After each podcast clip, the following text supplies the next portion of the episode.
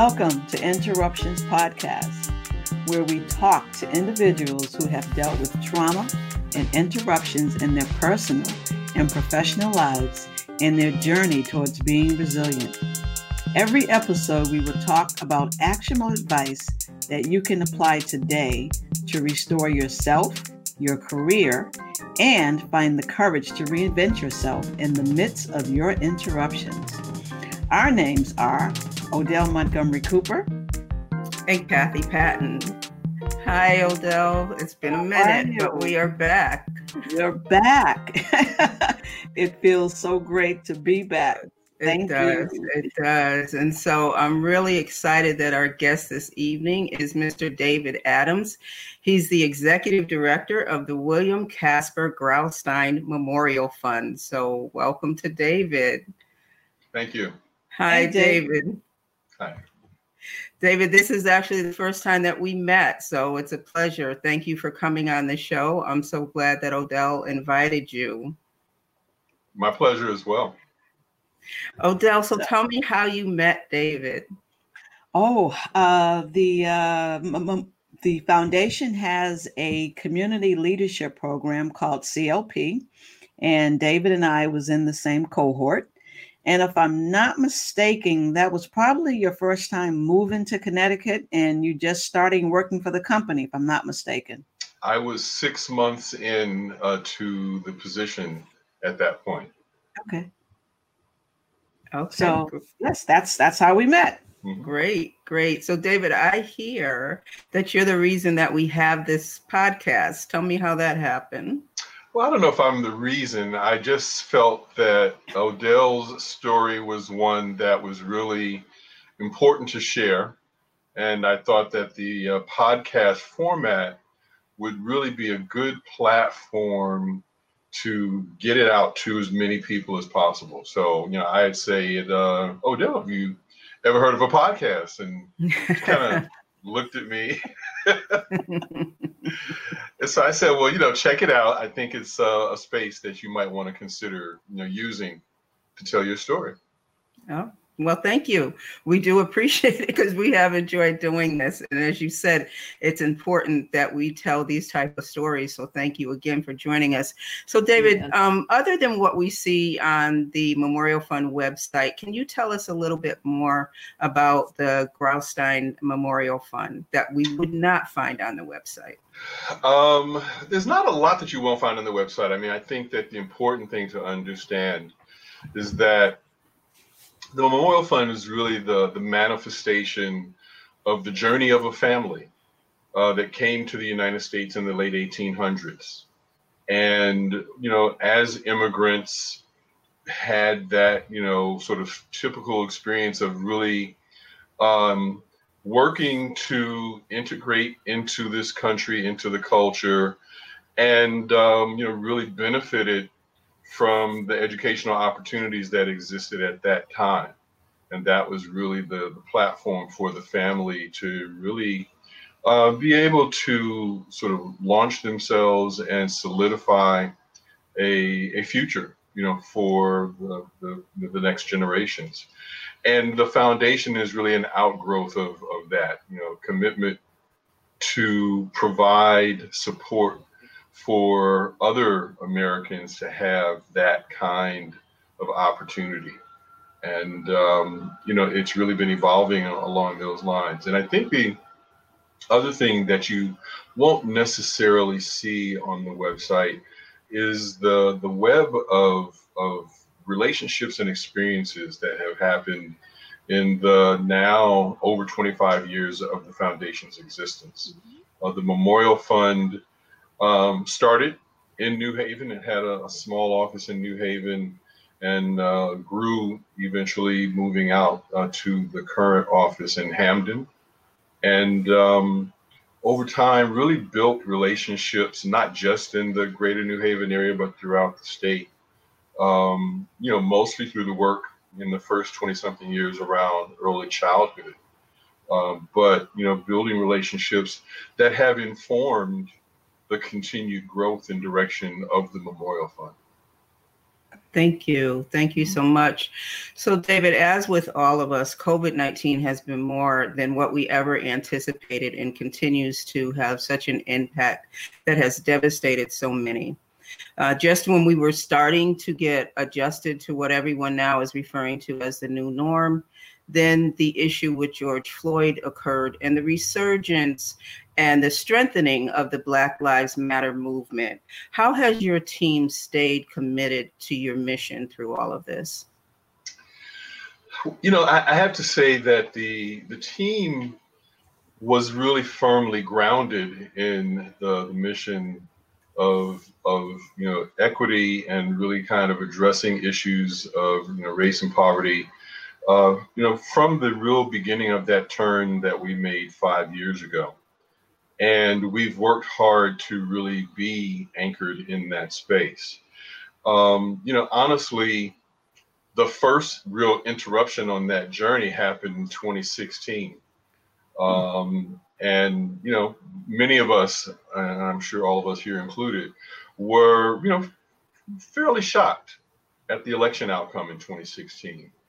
And we had to take a step back and think about how do we, you know, do our work in a way that you know, responds to that particular situation because we were, you know, as you know, Odell talks about in the play, reinventing ourselves. This was not a foundation that had focused on equity uh, in its earlier years. It was one that cared about equity, but was really sort of focused on a, a different set of issues. And as we, you know, we're starting to, you know, live out the new mission, we were focused, especially because the mission is uh, achieving equity in education. So we were really focused on looking at what are the the impacts that education has in communities of color and in low income communities.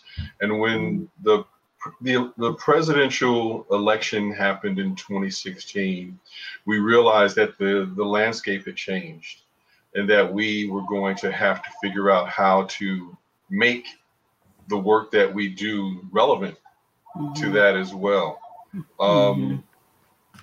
So when when the pandemic hit, it really felt initially like it was going to be more just a change in how we worked mm. and not as much of a change in terms of what we work on.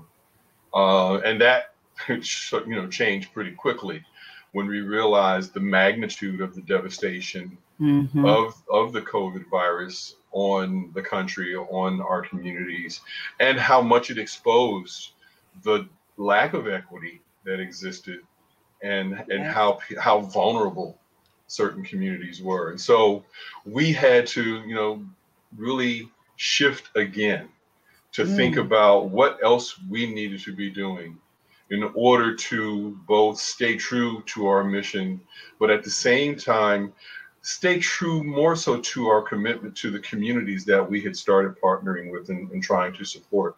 Mm-hmm. Um, and that really has been an ongoing, you know, process. We've had to change the way in which we interact, the way in which we structure our sort of work process, the way in which we, you know, sort of invite people to seek funding and the and the way in which we make funding available. So it's mm-hmm. it's been a, a pretty comprehensive shift in many ways.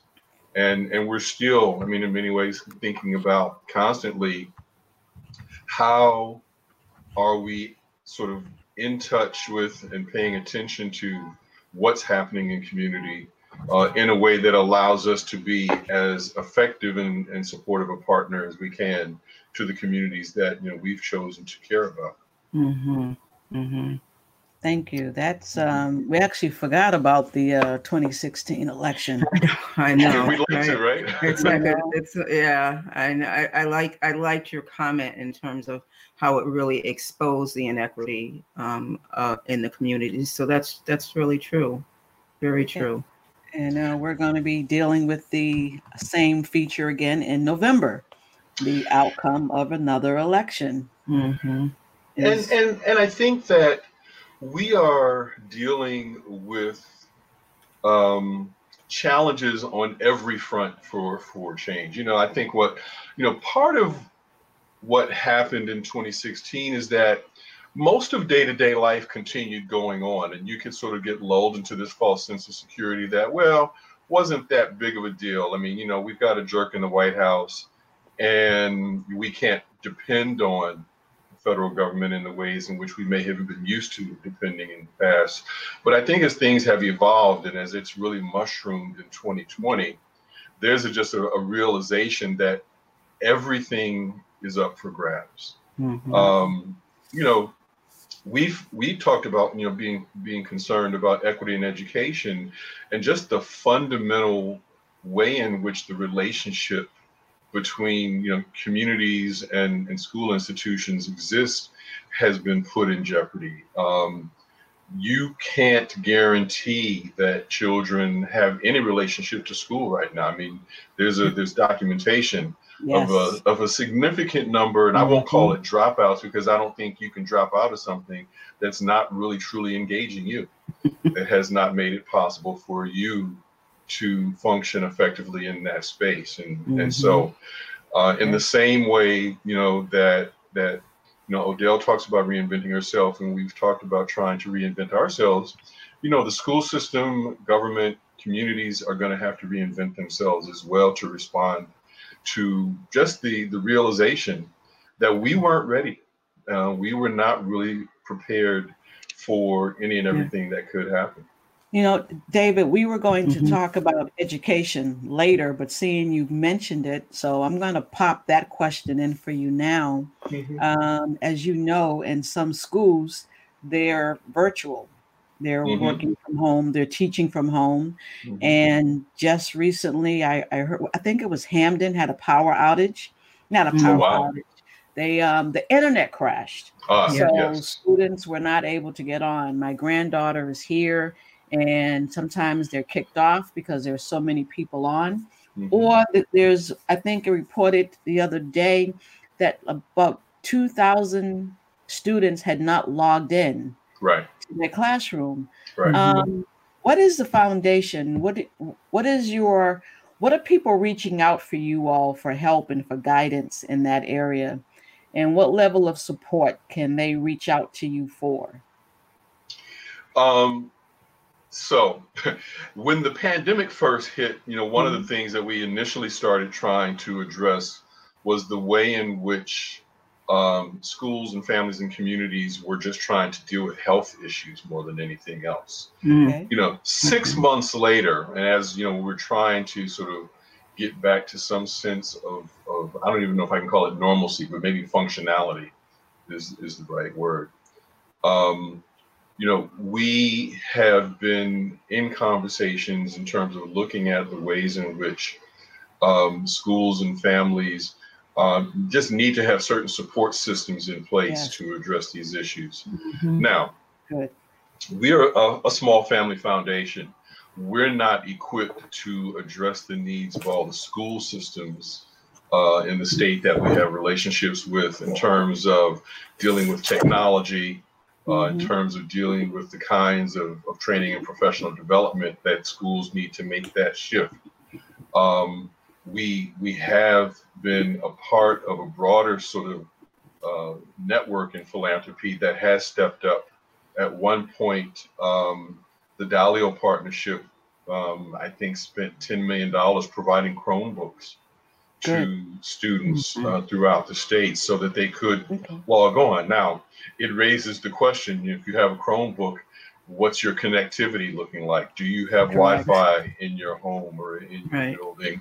You've right. probably heard the stories of kids going, I think, to Taco Bell because there was free Wi-Fi there.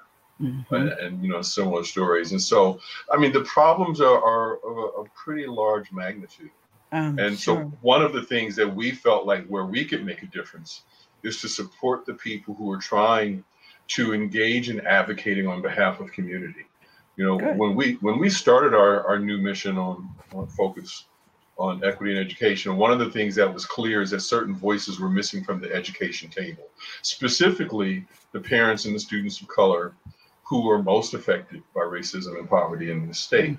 And so we, you know, initially five years ago began supporting organizations who were able to organize parents as well as students to advocate on their behalf. And we continue to do that. We've increased our support for those organizations because we know that they are even more challenged right now. Uh, and we did so without making them jump through hoops. You know, we pretty much just reached out and said, look, we're sending you another check because we know that you need it. And there's nothing that you need to do, you know, to get that money. And, um, and, and David, what was their response when they received a check? Uh, a surprising check where they didn't have to apply for, there mm-hmm. weren't any grant requirements mm-hmm. or applications, yeah. but just an organization that said, We know that you need this and we're sending this to you. Um, I mean, extreme gratitude, shock, surprise, um, and and beyond. I mean, I, I, do think that it was not expected. Um, okay. It was not expected. I think both from anyone to just show up and say here, and, which is rare. Right. And, you know, that, that foundations, which are typically fairly formal and bureaucratic, would not, you know, sort of make people jump through hoops. And so there, there was a lot of, um, you know, both appreciation, but like, wow, like who, who, who would ever imagine, you know, that that would happen. Good. Yeah. So, Dave, I have a question for you. Out of all of these, um, in terms of our new normalcy, our new functionality, mm-hmm. as you say, Tell me what has surprised you uh, about your team and mm-hmm. yourself mm-hmm. in terms of working and pivoting and adjusting through all of this? Well, I'll start with myself. You know, I think I always knew that I was a, a bit of an extroverted introvert. Um, I didn't realize just how comfortable I was in the introvert space. I mean, you know, pandemics are ideal for introverts because you, you know, I mean, introverts love social distancing. and, um, you know, I never saw myself as a loner, even though I grew up an only child. I was a latchkey kid, so I was very used to. I mean, I did spend a lot of time alone because, you know, obviously I had to go home by myself and get my homework mm-hmm. started and you know what have you. But um, you know, I, I, think in many ways I, I believed I had grown out of that. I, I really worked uh, from high school on to become much more extroverted and, and to be comfortable in that space. Okay. But you know, the pandemic just kind of you know sent me back to the future. I'm like, yeah, you know, here's my world. You know, that's funny. But um, in terms of the team, um, I have to say I've been really gratified to see both how um, um, adaptive and authentic that the team has been. We've had right. really direct uh, conversations with each other. We, we, we push and pull on each other. We, we really try to keep it real. You know, we, we, we have reality checks on a, on a frequent basis. And that's been very, very helpful um, because it allows me to inform the board uh, about you know things that are happening in community and and the challenges of doing this work. Uh, but it also helps me to understand how the team needs to be supported. And so, as people were you know sort of getting Zoom fatigue and trying to oh, juggle. Yes. You know, having everybody at home while you're working, and, and mm-hmm. just you know, just all the the emotional fatigue of seeing what's going on in the community and in the world. Um, you know, we began to get feedback that, you know, people needed some time for themselves. And so we declared Summer Fridays. Hey, um, nice. Yeah, nice. We made, made it very clear. We, we get it. Mm-hmm. We know people are already working above and beyond, and we needed people to take time and space for themselves. Um, so, you know, it, it has been important for the team to be able to be upfront and and to you know share you know their perspectives and opinions on what's happening and what they're seeing. Um, and it allowed us to even create a, a new bucket um, beyond the covid bucket that we created you know initially at the beginning of the pandemic um, in terms of beginning to work with mutual aid groups in the state who don't have 501c3 certifications and very good et cetera and so mm-hmm. you know we had to figure out how to support those entities because they were doing important work in the community um, and did not go through the formalities of setting up an organization and getting in, uh, you know, a a spreadsheet with you know all kinds of information uh, laid out that foundations tend to demand. You know, people send in. So we've had to shift So, Kathy, before I ask you a question, David, for those who are listening may not understand what you mean by mutual aid, can you just explain that to them, please? Sure. Thank you. Um, you know, mutual aid is really people in community coming together to help one another, to help neighbors, um, to you know figure out how they can you know gather the resources, money, food, you know, whatever, for those people that are, are doing without, that are struggling and, and need that help.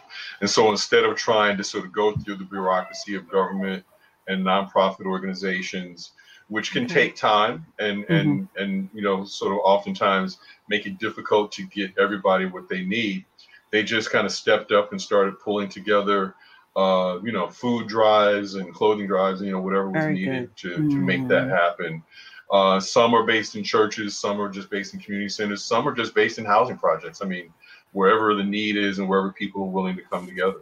Okay. Thank you. I'm That's sure great. our listeners will definitely need to hear that. So, mm. Kathy, I'm not leaving you out of this conversation. Oh, because, no, I'm enjoying um, listening. I know. So, earlier in our previous podcast, oh, David, you're on for lucky number seven. So you're number seven. My favorite number. this is this is it. So Kathy, you've talked about raising a daughter who with, with autism and the importance of having a routine for her. Mm-hmm. And I remember you leaving to go to work before the COVID happened, and now you're working from home. And mm-hmm. we didn't think it would last as long as it has so my that same question goes to you. What have you what has surprised you about your daughter, your routine, you and your lifestyle that you didn't think, you know, that's a surprise. This is what we have to do. I I you know, initially I think I always knew that I was a person that uh, liked going to work outside of the house, right?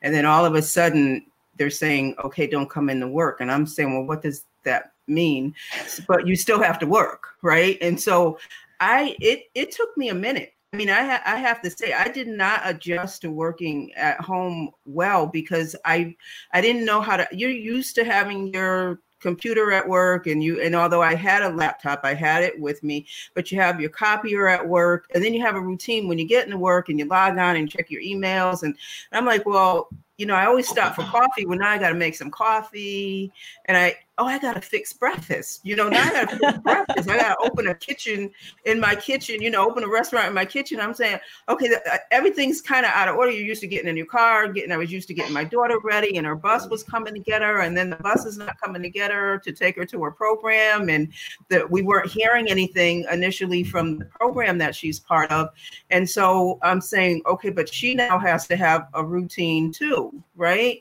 and so if you if you know anything about working with children with disabilities to um, having a routine is really key for them to stay connected in in a community to stay connected with who they really are. And once you get that routine for that routine to be broken in a matter of just a minute it was really it was difficult for her it was difficult for my husband and myself. And so again while her program is very good and i know that they were probably trying to work around how do we still reach out to our participants in the meantime you know, the mm. parents have to deal with someone at home that has special needs. And one of, um, and then I, you know, have some really great friends, uh, you know, you know, Odell, you, and really great friends who were sending me information if they heard about anything. And there was one, show that was going to be on one of the major networks talking about parents at home dealing with children with special needs. And i made sure everything was done because i said oh i'm going to listen. I'm going to get some ideas um, as to what to do. And i listened and i and all it was was there are parents at home with children with special needs and this is what they're going through. Okay well i knew that part. I would look for solutions, right? And so there wasn't any solutions coming. Mm-hmm. And again, for it not to come for a day or two is okay, but for it not to come for a couple of weeks, then that really would set her back. And so I we had to sit consciously and make sure that she stayed in her routine somehow. And so we were creating our own lessons, teaching lessons for her. We made um, sure that she did not forget some of her daily living skills because that's really important too. If I was having a hard time, and I know there were a lot of adults having a hard time getting up and saying, Well, what should I get dressed for? If I just put a shirt on, I'm going to be on a Zoom call and in my pajama pants, right? And so we had okay. to recognize what we were doing as well. So we had to get up and mimic as if we were going to work because she's watching what we do. So, um, so it was a big, big adjustment. Uh, she's doing well now. Her program actually had started to do uh, Zoom connection with the participants. So it was great for her to see her classmates on there. Um, but again, for her, she's she can continually asks the question, when are we going back? Because for her not to be, and she's very social. And so this is really difficult for her not to be able to have that level of connection with other people that she was so used to and getting out in the community and doing things in the community. This has been really a challenge for her. So thank you for asking always have to check in. These interruptions happen, and COVID is here a lot longer than we anticipated. Um, so, Odell, I'm going to ask you, what did you, what were your personal issues? Uh, well, my interruptions was interruptions. Um, yeah. And David was the first to help support interruptions production and gaining its sea legs. Um, David, I wonder if you all know that once you all bless a project, then other organizations will support you. And because you were the first funder, um, it made it easier for interruptions to be funded by others. So, in the midst of submitting an application for a stage production, COVID 19 happened. And wow, I, right. it, it shut down. Right. So the stage disappeared immediately overnight. Mm-hmm. Um, you're not meeting in public, and funders denied grants immediately. We're not supporting stage production, group organ, you know, group meetings. And I panicked. And then a funder said, and we're not supporting gun violence. Mm. And we, we, didn't know what to do. So mm. I took a week back and I just prayed. And then I, of course, I called David and we talked. And you mentioned it earlier, David, staying true to your mission, staying true to uh, what's important. So the team talked, and we decided that interruptions is about gun violence. It's my gun violence, and it is the trauma. But there wasn't any data or anything out yet that talked about COVID 19 as it relates to trauma because it was too soon, too early. Mm-hmm. And we were not going to change the narrative and everyone was asking is it covid related? Is it covid related? And talking to david helped give me some language that it's another layer of trauma as as time progressed on.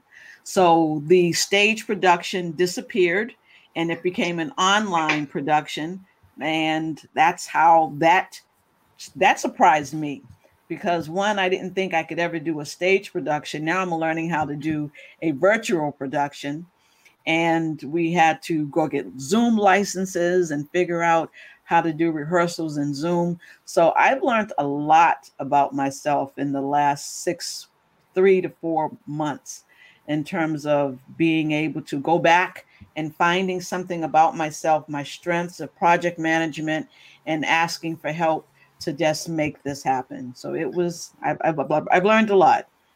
Well, you remember what Willie Shakespeare said, right? No, tell me, please. All the world's a stage.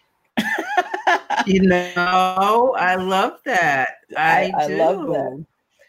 So, so yeah. Dave, I have a question for you. Mm-hmm. Um, so personally, you've heard how COVID nineteen is is happening with us, and in the midst of interruption, when funders said no to the production, George Floyd happened.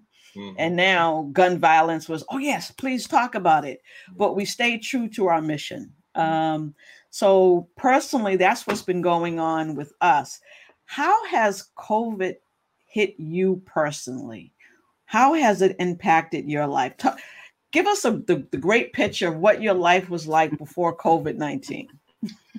before COVID 19, I mean, we were, you know, definitely um, engrossed in the work. And, you know, by that point, my wife and I were empty nested. You know, our youngest was in New York City going to college. Um, and, you know, we were kind of getting used to, you know, having all this space to ourselves. And um, I would say literally within a matter of days after the pandemic really kind of hit everybody. So we closed our office on March 12th.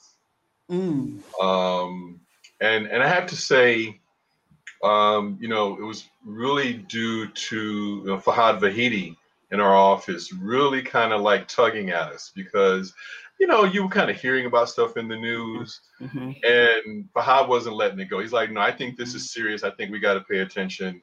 Okay. And so, you know, after he said it a few times, I was like, okay, let me, let me listen, because this is sounding pretty serious. And, you know, once I started paying attention, I was like, oh, this is some serious stuff. Mm-hmm.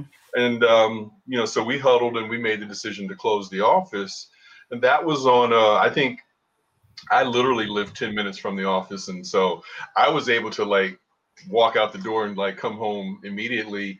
Other folks needed a little more time, you know, because they're spread out throughout the state. Uh, but literally by the next day, the office was empty, and um, wow. You know, that next day, my son came home from college. You know, my wife, who actually does a lot of consulting in New York City, like had to, you know, kind of pack up and, and, and you know, start working from home. Okay. And then um, two of my godsons, one who was based in New York and one who was going to college in Pennsylvania, came to the house because uh, the one in Pennsylvania's family is in, in Atlanta. It was just easier to get here. And we all kind of thought, well, this will be a few weeks, maybe you know, a month or two at most. Mm-hmm. Um, uh-huh. And then a number of other friends came. So we went from having two people in the house to having nine people in the house oh, within a matter of days. Now, mind wow. you, I've been working in this office um, for the last six months, but outside of that door, Oh no. It was on and popping for, you know, a couple of months. I mean, we literally had you know, all the young men in the basement, all the uh, older folks, uh, you know, sort of in our upstairs in the in the bedrooms that the kids used to have. Okay.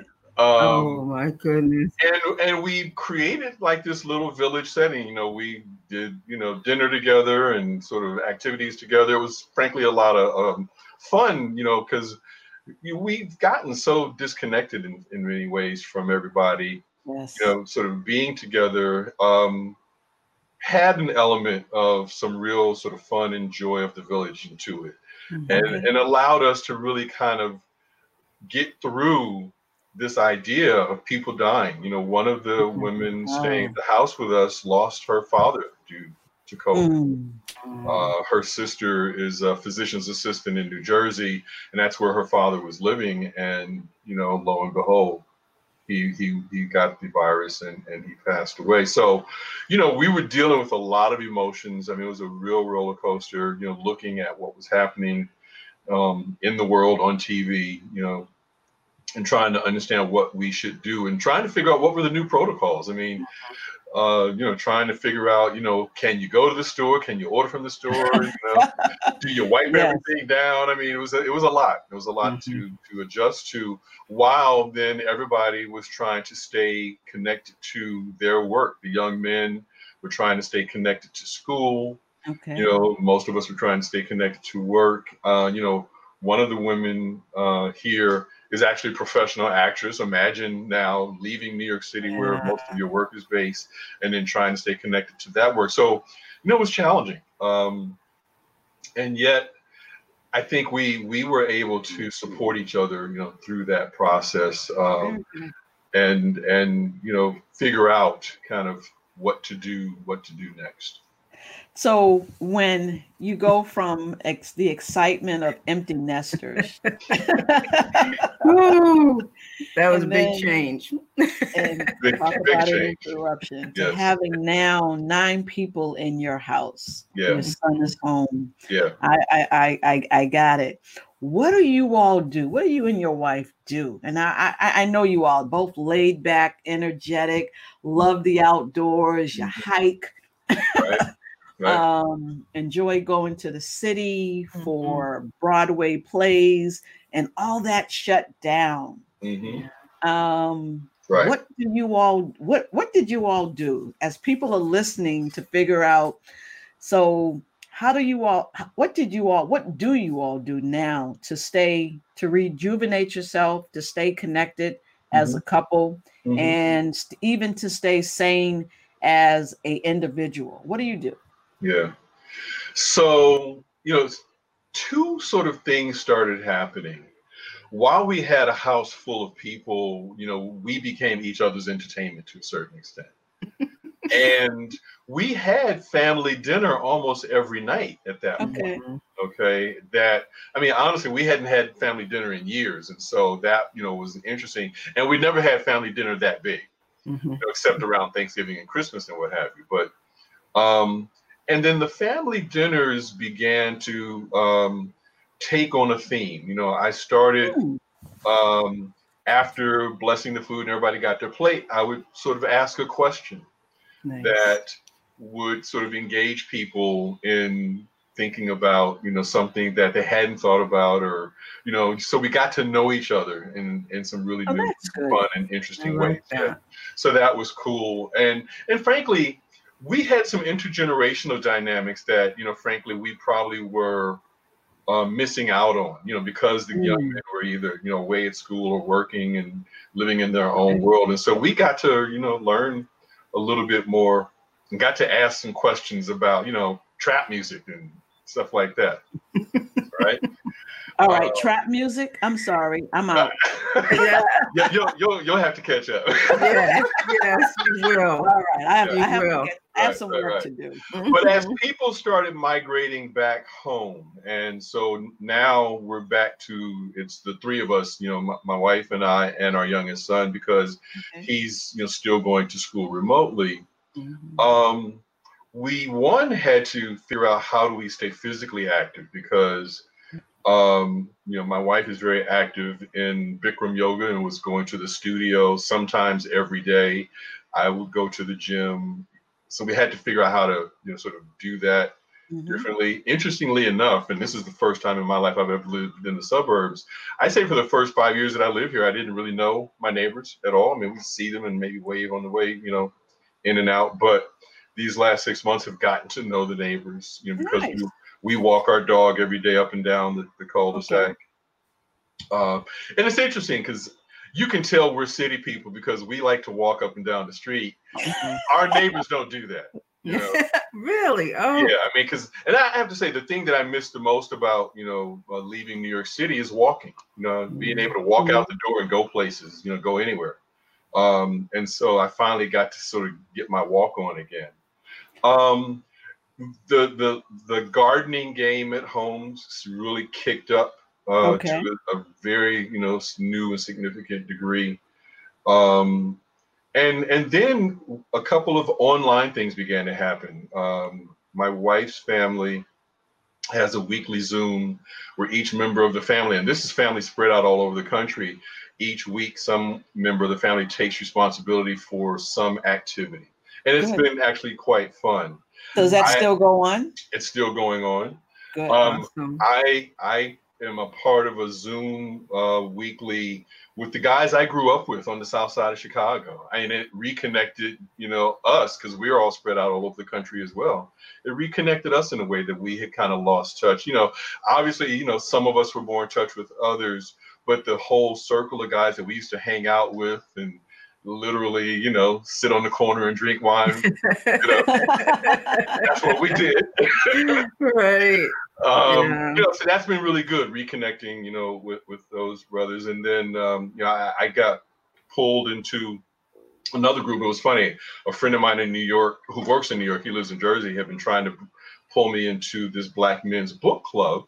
Mm-hmm. Um, right about the time that I left uh, New York City, and the book club usually happened in Brooklyn, so I, I, you know, had totally missed out on that. Well, now it's online and so I can participate nice. in that, and that's been Very fun. Nice. Okay. And then we had been active members of something in New York City for the last ten years called Harlem Movie Club, which happens once, well, t- ten months out of the year, once a month, ten months out of the year. Um, and it's it happens in Harlem. Two people pick a movie, and we get together.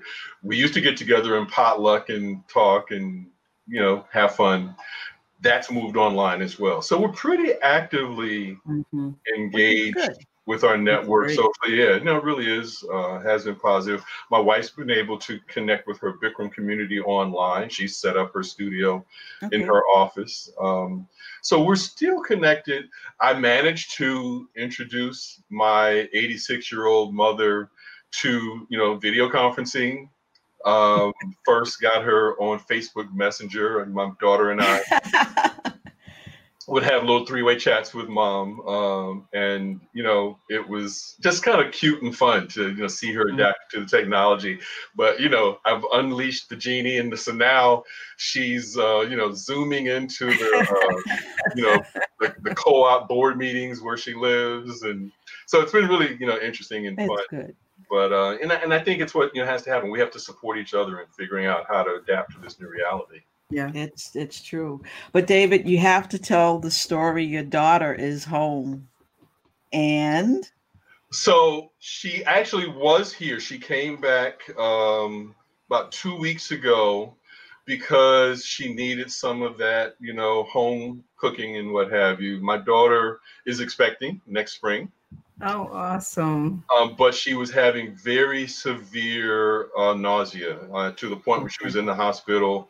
In fact, I drove to New York um, one Saturday to pick her up and take her back home uh, because she had been in the hospital a couple of days, was losing weight, um, was not oh. keeping anything mm-hmm. down. And so, just based upon her treatment needs and, and, and just emotional needs as well, she mm-hmm. decided to, you know, come up here and you know just with the constant care and attention that you really can't get in the hospital. I mean i think hospitals do a fantastic job mm-hmm. but you know sometimes you just need that round the clock um, you know yes, home cooking kind of thing that she got back to the point where she could begin to you know sort of get a little bit and was not literally throwing up like every 20 minutes. Um, and I'd say after she was here for about four or five days, she was, you know, back to eating like a horse. And I, I, knew she was fine when she got her favorite dish, which is uh, camarones uh, al diablo, spicy shrimp. Okay. Uh, oh. From Mezcal, one of I'd say the best best Mexican restaurant in in the area. All right. Um, so she, but. Oh she uh, she went back home. Her husband came up to, to okay. stay with us for a while because obviously he was missing his wife, and mm-hmm. their anniversary was this past Saturday, and they wanted to spend that alone, which I totally understand. Well, listen, yeah. congratulations. I Thank know you. this is your first grandchild, and Absolutely. Kathy is experiencing the same. Oh, um, she's when it when is the child due? When yes, Miss Ram. I call her Princess Ramsey. She is due on October 18th, and oh, wow. so yeah, the change and you, you talk about interruptions, even with that whole process, right? Mm-hmm. That the father can't go to the appointments, and and my son just has to drop his wife off um, and wait in the parking lot and right. can't even go in to see the ultrasound. So that's been a big interruption for them. Yeah. And and so yeah, so it's it's it has been it has been difficult for them. I know David, you talked a lot about the camaraderie uh, and pulling us all together, which I think is great. And I think I am going to miss that piece when this is all over. We hope that some of this we we hope that it lingers, right? That yes. in terms of the getting together and staying in contact with each other and mm-hmm. and the Zoom because it it has forced us to communicate in a way other than text, right? Yes. No, you're so, right yeah. so I think that's great. I know for me initially, one of the things I should have said is when initially when they said, "Oh, stock up on things," and you know, I'm not my grandmother. My grandmother would have had all of this stocked up in the basement already Right, before right, even. right. And I went to the grocery store and said, "Well, I have no clue. What am I stocking up on? Because first of all, I don't feel like cooking every day, and so I mean, I was just like stock up on what I have. I still have canned goods stuff downstairs. I said I don't even know what to do with this because I don't use canned goods on anything. So I'm like, I, it, that that was a big change for me, just trying to figure out how to stock up more than just regular grocery store shopping. Right, right. right. Yeah, and figuring out what was safe. So, David, I know you heard me say that um, my daughter uh, is autistic. She's my youngest daughter, uh, but she, although she's going to be 28, and having an adult child with autism, and so just that challenge, that interruption of her life, Mm. because it was already difficult right and and you talk about education equity and trying so talk about employment inequity um, employers not wanting to hire someone with disabilities. And as she loses more and more of that connection with her community and getting those basic skills and those employment skills i fear that uh, employers will have even more of an opportunity not to accept someone with a disability over um, taking someone that is at full capacity. And so what, what I would ask you is I know that your Memorial Fund does a lot of outreach um, and accepts a lot of um, requests. And so have you ever had someone requests uh, funding to work with particular adults or children with disabilities and what is and what does that look like what do you look for when someone's coming to your your uh, fund to say listen we'd like to start this and um, but what is it that you are really key in looking for Right. Um, we have not had that specific request. mm-hmm. Um, we tend to sort of fund more systems change kind of work. I think the thing that we would want to see is how is it that we can help the system begin to adapt to meeting the needs of a population that has you know been so marginalized for so long. And I mm-hmm. don't I don't use the term disabled. You know, when I was in New York City, I ran a youth program uh, to you know provide academic opportunities for Black and Latino youth in New York City, and and we had autistic young people in the program, and they, from my perspective, weren't disabled. They were differently able. They had lots of strengths and assets, quite frankly. absolutely Uh, you know, there was a young man in my program who ended up being the best tutor that we had because we basically would take our you know students who had either you know they were older or graduated and have them come back as counselors and tutors in our summer program. And one of the things that i noticed about him that was different from the other young people was that most young people if you tell them okay well help this young person learn this or to you know do their homework most Mhm. young people will then say to the kid okay here's what you do. And he did something very different he he talked them through the process of them doing it themselves and the kids actually learned more wow from that Wow. process and i don't know enough about the science to know how his different ability made that possible but he Mhm. was so good at it i made him the head tutor so that he could try to teach the other tutors how to do it that way because as opposed to just sort of doing it for the kid and it's like say here this is what you do Right. and some kids do learn by watching but they don't necessarily develop that skill themselves. And, and and i really was you know very appreciative of the fact that he was able to help those young people learn for themselves as opposed to just being told how to do it. So you know i think there's a way in which the system does need to recognize those different Mhm. abilities and to support that. And you know frankly employers need to learn that because you know as they you know become adults they have skills and aptitudes that other people don't have that's right. And you know, studies have shown that the more diverse your workforce, frankly, the stronger it is, the better the outcomes, the, the higher the productivity, the higher the profit, if that's what's, what's important to you. Um, but most employers are not willing to know to learn how to manage diverse groups, whatever the source of the diversity is. Mhm. And um, you know, it, it does challenge you, you know, because you do have to constantly understand everybody's difference. But frankly, we live in a world of difference. And if we're not going to learn about the differences, then we're not really learning how to function in this world. I know, agree. We're, we're trying to fit people in the square, you know, holes when they're round pegs, and that just doesn't work. I mean, that's a huge part of the problem that we have in our world today, trying to force everybody to conform to some artificial, you know, norm. Mm-hmm. Okay. David, I have to ask a question. Um, so we have no we have no idea how long we're going to be in this virtual reality. Our, our, our students working from home, companies needing to reinvent themselves, individuals reinventing themselves. Can you just project, other than Dallas Cowboys going to the Super Bowl next year? Um, I'm sorry, I didn't see that anywhere. Was that on the news today? I didn't see other that. than Dallas Cowboys going to the Super Bowl next year, and uh, and losing to the Kansas City. Yeah, I saw that. yes, I, I I I saw that. David, I mean, companies, I mean, our listeners are listening and they're going to go to your website and to figure out what's out there. What do you want people, what should companies and individuals should start thinking about for their communities? What's on the horizon? You know, I, I I'm always seeing that David's been invited, David Addams been invited to speak at this large group, this men's function.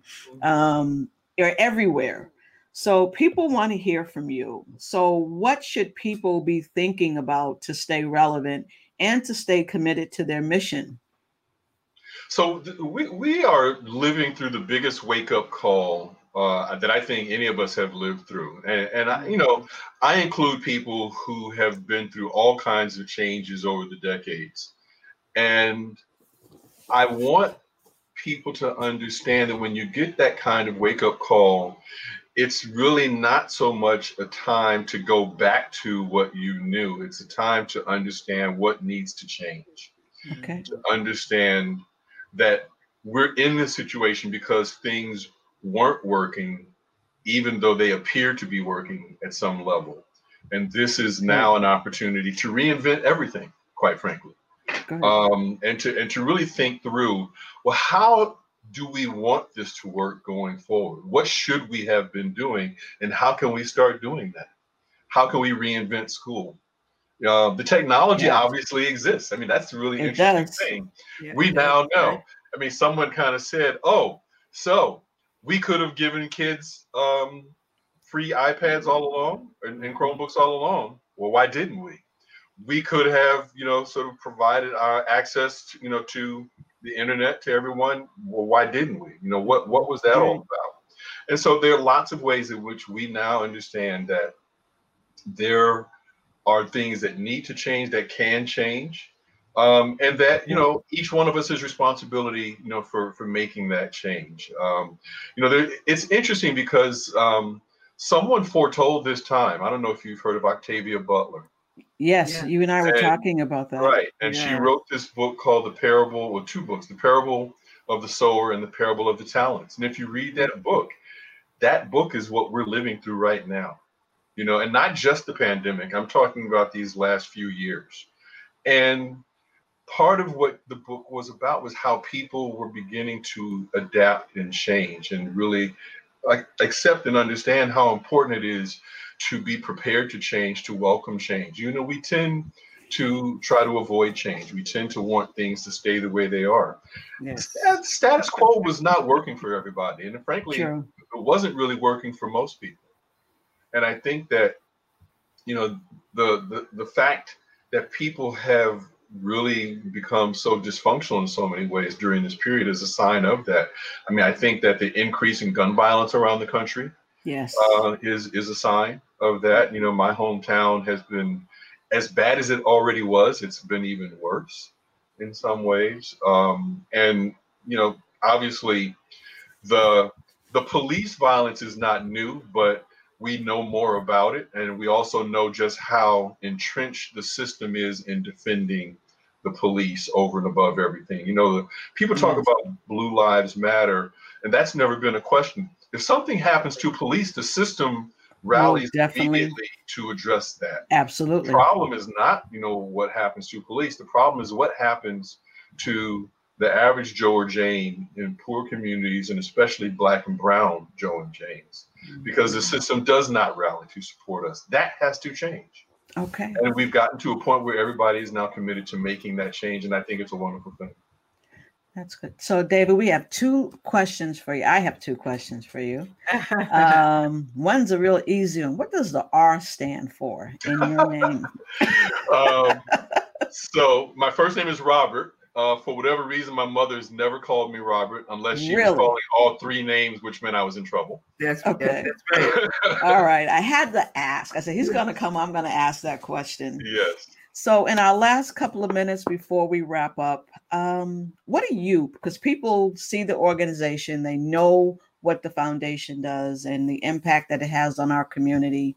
And you can always Google someone to see their profile and their activity. But tell us, David, what are you in your heart? What are you passionate about? I'm passionate about family, um, and you know, to a great extent, because I grew up really, literally having one family member um, that I could really uh, connect with on a regular basis. You know, I was raised by a single mom um, who, you know, was uh, my everything and who's still a part of my everything. And I think that I've, you know, been able to extend, obviously, you know, that commitment to family to you know my wife and kids and and really you know married someone who's very passionate about family as well. And it's you know something that we share. And you know i'm blessed to have uh, in-laws that i really dearly care for and who are wonderful supportive in-laws as well. Um, but also having built a larger extended family that we call our village the people who knew that they could just sort of you know show up when when, when, it when it hit the fan. You know that they could just move in because you know they needed that and we needed to support that. And we, you know, we a lot of that village um, co-parented our children together. Uh, still, you know, have that kind of connection because you know you never really stop parenting your children anyway. Yes. Uh, you know, even though these are frankly all young men, um, you know, we're there to support them. And so, you know, the idea of family, not just your biological birth family, but, you know, who's really there for you and uh, was able to, you know, take the the intense passion and love that my mother poured into me and and be able to share that in, you know, as, as broad a space of, of love, you know, to, to family and village as I've been able to. Oh, I I remember when my son died and I was just, you would check in on me. And I was just in a very dark space. Your wife said, Listen, Odell, if you just need to come, there's a hole downstairs. No one will bother you. Mm-hmm. You can cry as much as you need to, be in the space that you need to be in. And opened up your house and said, Listen, if you downstairs is all yours if you need it.